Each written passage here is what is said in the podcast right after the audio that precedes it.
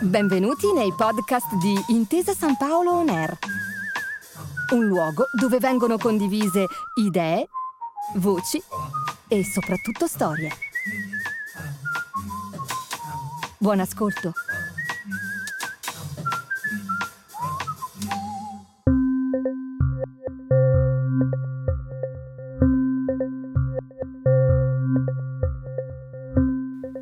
100.000 e 170 abitanti, 113 metri sul livello del mare, perché la città sorge sull'alta pianura, intorno ad un colle che la natura ha isolato dal resto della geografia locale sulla cui vetta è situato lo storico castello che domina la terra sottostante con austerità antica. La leggenda vuole che quella stessa alta pianura fosse stata fatta edificare artificialmente dal condottiero barbaro più famoso di tutti i tempi, Attila, un conquistatore di tale cattiveria e spietatezza che il suo nome riecheggia ancora oggi come sinonimo di tragedia e devastazione. L'avrebbe edificata per potersi gustare al meglio l'incendio della poco distante Aquileia, ganglio vitale dell'economia romana, che il terribile guerriero Unno mise a ferro e fuoco il 18 luglio del 452, mettendo fine a decenni di fiera resistenza friulana ai barbari invasori. I Savorgnan e il loro simbolo bianco-nero, il castello, la loggia del Lionello, il terremoto del 1511, le rivolte, il Frico e la Polenta, la casa della contadinanza, la cattedrale di Santa Maria Annunziata, il tedesco e il vecchio Zac, Gaia Olenti e Casa Gavazzini, il saluto dialettale Mandi, l'Austria, la Slovenia e ovviamente l'Udinese Calcio. Il nostro viaggio alla scoperta delle province del calcio italiano oggi ci porta a Udine, per parlare dell'Udinese, in particolare di una stagione speciale, specialissima, in cui conversero in terra friulana da sempre crocevia e luogo d'incontro calciatori da tutte le parti del mondo, che sotto la guida di uno stratega di Meldola misero paura alle grandi d'Italia. Questa è la seconda stagione di tutto il calcio provincia per provincia, il nuovo appuntamento con il racconto calcistico della nostra memoria sportiva. Un mosaico dove pezzo dopo pezzo andremo a ricostruire la geografia pallonara d'Italia, alla riscoperta delle nostre unicità locali. Tutto il mondo è paese e allora tutto il nostro, di paese, diventa provincia. Per sottolineare ancora una volta il senso di appartenenza unico che solo alle nostre latitudini, grazie al calcio, alla cultura e alla gastronomia, diventa anche un lascito culturale. Una stagione inedita, nuova, nella quale andare a ricercare le storie nella storia, i piccoli grandi dettagli che hanno reso eterna una stagione speciale. Da nord a sud, dal mare alla campagna, dalle Alpi alle isole, tra le centinaia di modi in cui è possibile raccontare l'Italia, abbiamo scelto questo. Fatto di pallone, fatto di passione e fatto di ricordi. Casa Gavazzini si trova proprio nel centro storico della città, a pochi passi da tutto ciò che di antico ha da offrire. Poco a sud, per esempio, c'è il Tribunale. A est, in direzione della Slovenia, il Museo diocesano con le sue gallerie dedicate a quel gran maestro giramondo che fu Giovan Battista Tiepolo. Poco più a nord, invece, troviamo la parrocchia della Beata Vergine delle Grazie, la piazza Primo Maggio, il cuore verde della città e soprattutto il castello di Udine, l'immagine forse più celebre della storia locale. Noi però, in mezzo a tutta questa arte, decidiamo di partire proprio da Casa Cavazzini, che oggi è la sede del nuovo Museo d'arte moderna e contemporanea di Udine. Abbiamo scelto questo storico palazzo, diventato oggi uno dei centri culturali più attivi della città, perché rappresenta appieno tutte le qualità degli abitanti e rispecchia fino in fondo L'identità profonda di questa terra di confine e di commercio. Nel corso dei secoli i lavori di restaurazione del palazzo portarono alla luce ritrovamenti archeologici che riconducono fino all'età del ferro e sopra i quali poi ci appoggiarono diverse generazioni di stili e di costruzioni diverse, affreschi gotici di soggetto profano diventati poi capisaldi del gotico friulano, formelle in marmo che ritraevano figure fantastiche e bestiali dell'immaginario medievale, persino decorazioni di giovani uomini e donne che lasciano supporre che per un certo periodo venne usata anche come alcova. Insomma, Da centinaia e centinaia di anni quel palazzo del centro è stato uno dei siti più visitati, utilizzati, modificati, in una parola vissuti, dalla cittadinanza udinese. Acquisito infine dal comune per volontà testamentaria di Dante Cavazzini, l'edificio è stato sottoposto ad un lungo lavoro di ristrutturazione su progetto del grande architetto Gaea Olenti e dal 2012 è stato aperto al pubblico, diventando un museo moderno e funzionale, destinato a trasformarsi in un centro pulsante di cultura capace di rivalutare il cuore storico di Udine. Gaia Olenti, all'anagrafe Gaetana Emilia, genio dell'architettura italiana e mondiale, che proprio dal Friuli è partita per lasciare la sua impronta indelebile nella storia del design internazionale. La storia del palazzo, con la ciliegina sulla torta della sua illustrissima restauratrice, sembra quasi riassumere in poche righe anche la storia della città intera.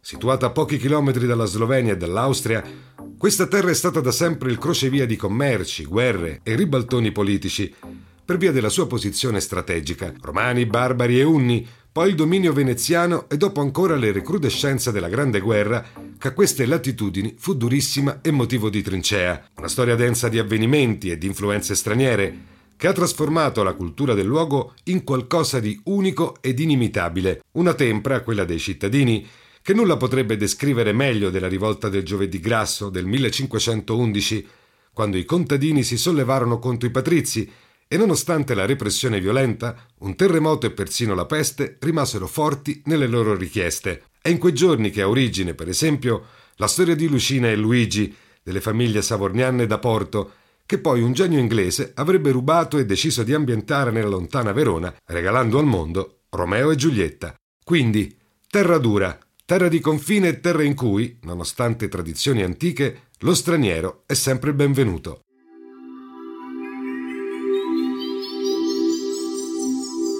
Ed ecco quindi che anche nel calcio il teorema funziona e l'Udinese, la creatura del patron Pozzo, è da sempre un via vai di grandi talenti stranieri che proprio in Friuli si sono issati fino ai vertici del calcio nazionale.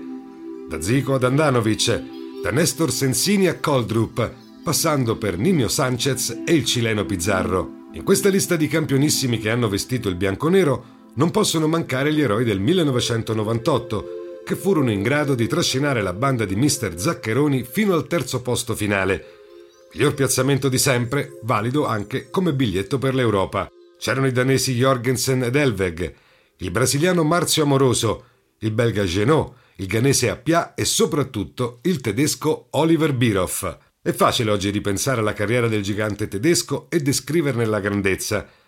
In fondo è stato campione d'Italia con il Milan e campione d'Europa con la nazionale tedesca, di cui oggi è un apprezzato ed elegantissimo dirigente. Molto più difficile fu vedere questo diamante grezzo, il talento nascosto di un bomber da copertina, quando ancora giocava sui campi della Serie B nostrana. La maglia era sempre bianconera, dell'Ascoli stavolta, e quando nel 1995, nello stesso campionato, i marchigiani retrocessero in C e i friulani invece furono promossi in Serie A, l'attaccante tedesco finì alla corte di mister Alberto Zaccheroni per condividere con lui l'ebbrezza di un fantastico viaggio nella massima serie.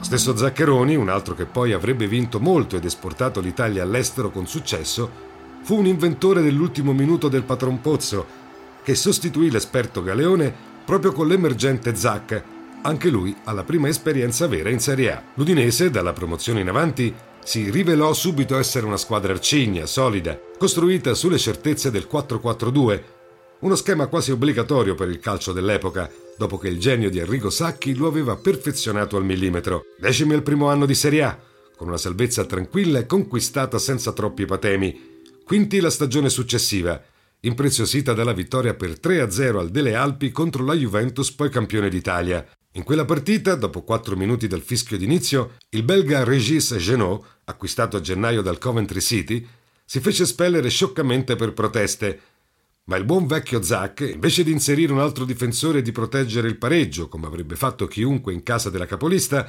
decise di mantenere i dieci rimasti in campo, passando dal 4-4-2 al 3-4-2.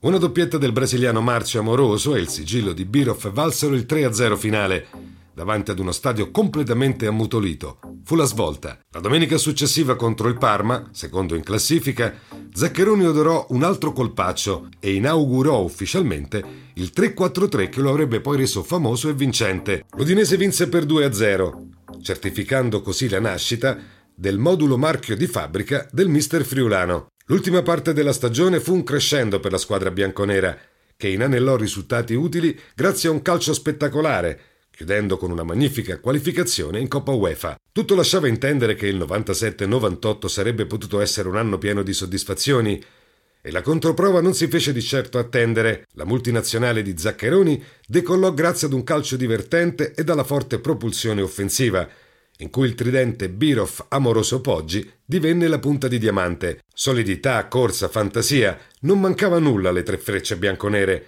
Con il tedesco sugli scudi autore di 27 gol e capocannoniere di una Serie A piena di campioni incredibili. Primo fra tutti il Ronaldo originale, il fenomeno, che si fermerà a soli, si fa per dire, 25 gol. Birov era un attaccante dai piedi grezzi, ma con un teppismo e uno stacco aereo impressionanti, capace di trasformare in oro anche il cross più sbilenco. Il motorino danese Thomas Elvek, per esempio, Terzino dai polmoni capienti, deve molte delle sue fortune calcistiche alla testa possente del tedesco. Dopo una cavalcata di vertice, all'inizio di marzo, i bianconeri persero 1-0 a Empoli, mandando su tutte le furie a Zaccheroni. Con la sconfitta odierna disse: Vi siete dati la zappa sui piedi. Il successo vi avrebbe garantito di giocare domenica prossima con la Juventus una sfida a spareggio per lo scudetto.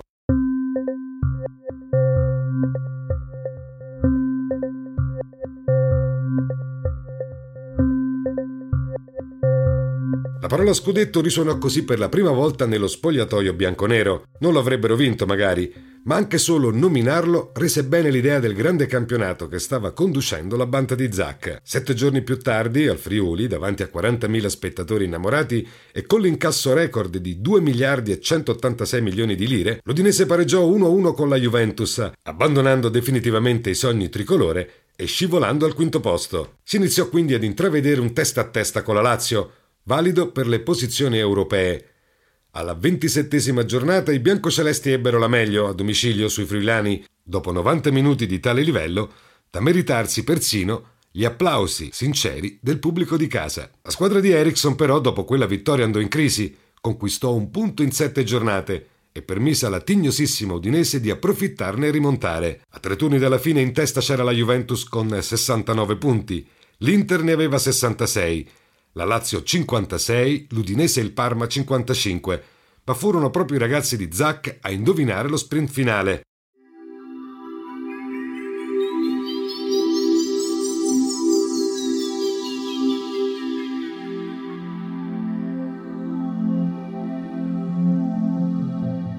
Le vittorie sul Napoli, l'Atalanta e il Vicenza assicurarono il terzo posto finale e l'accesso alla Coppa UEFA, con la ciliegina sulla torta del gol numero 1000 della storia dell'Udinese in Serie A, siglato proprio all'ultima giornata. Di chi sia stato il gol non penso neppure che serva dirlo. Una stagione trionfale, una squadra titolare che i tifosi ricordano ancora come se fosse una filastrocca, con quell'attacco al tritolo che faceva sognare grandi e piccini. Le big del campionato bussarono alla porta dei Pozzo e come spesso accade quando si scoprono dei manti grezzi e si raffinano per bene, molti campioni cambiarono casacca. Restano però nella storia le vicende di un gruppo straordinario che seppe mettere insieme talenti provenienti da ogni angolo del mondo e che in quell'incrocio di vie che è Udine seppe creare una stagione magica che valse alla città un magnifico viaggio in Europa. Questo è tutto il calcio provincia per provincia, il nostro viaggio calcistico per le strade d'Italia. Nessuna autostrada e niente pedaggi solo ed esclusivamente strade provinciali. Alla prossima! Grazie per aver ascoltato i podcast di Intesa San Paolo On Air. Al prossimo episodio.